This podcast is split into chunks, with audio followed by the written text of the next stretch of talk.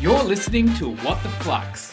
This is Brett. And this is Justin, and it's Wednesday, the 15th of January. Gee, Justin, there has been a huge amount of business news in the tech space lately. Tell me about it, Brett.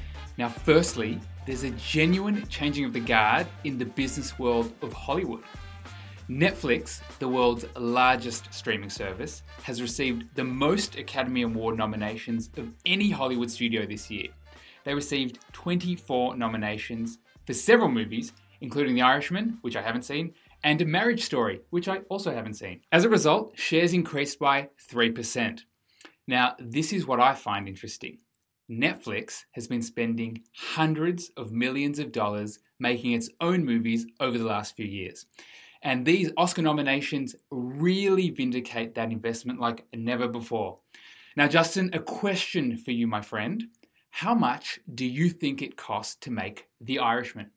Well, I know it's got a big cast, so I would say 100 mil. Incorrect. The word on the street is that it was north of 250 million buckaroonies. That's a lot. Now, comparing Netflix to the old guard, traditional Hollywood studios like Warner Brothers, you've heard of them, Sony Pictures, you've heard of them, those ones predominantly make money from people actually going to the cinema. But Netflix reckons it can gain more subscribers and make more money over the long term by producing its own movies in house. Now, Netflix needs a lot of money to make its own movies and TV shows. And rather than doing it on the cheap, they continue to raise heaps of debt to fund those movies and TV shows.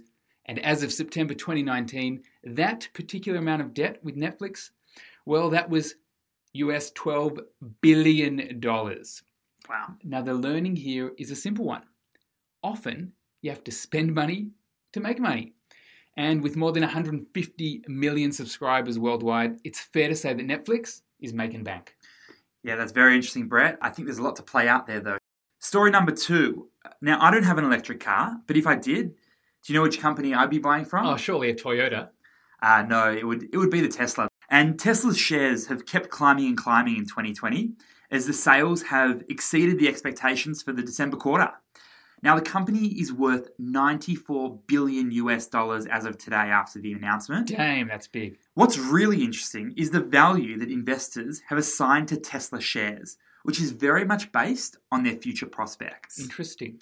Some analysts are even calling Tesla an existential threat to other car makers. Scary times. Now, to put this into perspective for you, General Motors sold 20 times as many cars as Tesla, and Ford sold six times as many. That is crazy when you think about it. Yet Tesla is valued more than both of these companies combined. Crazy. Crazy stuff. And from a trust perspective, customers are absolutely loving it. Tesla was considered by Australians as a more trustworthy car than your favourites, your BMWs, your Mercedes, Mm. and even your Fords. Mm. So this hype isn't just in the US, it's very much come to Australia as well. So, what are the key learnings, Brett? Well, as we know, companies that demonstrate a focus on the environment, that build products for the future as opposed to the present, Mm-hmm. and have unique tech features are bound to gain awareness. And it doesn't hurt if you have a car model named the Cybertruck. What a hot name. Super hot. So, after a couple of years of, I guess, near constant chaos, the company, with its fearless leader and, and sometimes erratic, Elon Musk, they finally seem to be executing on this grand vision, and the financial and production results are matching the noise being made. Very exciting times for Tesla. Thank you for that. Now, this one is interesting, and it's about a company you've probably never heard of. Casper Mattress is an online mattress retailer in the US, basically a US version of Koala here in Australia. Mhm. And they've announced that they will be becoming a public company this week. Nothing crazy there. Yep. But what is interesting is that in the documentation that the company released to the public, Casper mentioned that its inability to control social media influences is a risk for potential investors in the company. What does that mean? So let's just take a step back. Influencer marketing is when companies pay celebrities to post on social media promoting their products. Yep.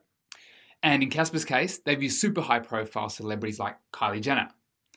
And obviously, Casper Mattress isn't the only company using influencer marketing, but Casper is the first company to come out and actually say, look, we can't control what our influencers do, all the time, and hence, if they do something bad, it may reflect badly on us and it may hurt us as a company. Very interesting. So, like Casper, there are thousands of Australian businesses that use influencer marketing. But looking at the trends over in the US and the UK, regulators are cracking down on the industry and forcing influencers to be more transparent when it comes to sponsored posts. Local companies like Koala, like Afterpay, like Hismile, they rely on influencer marketing too. And there's no doubt that more intense regulation on this space is on its way down under. Thanks for listening. We'll catch you all next time.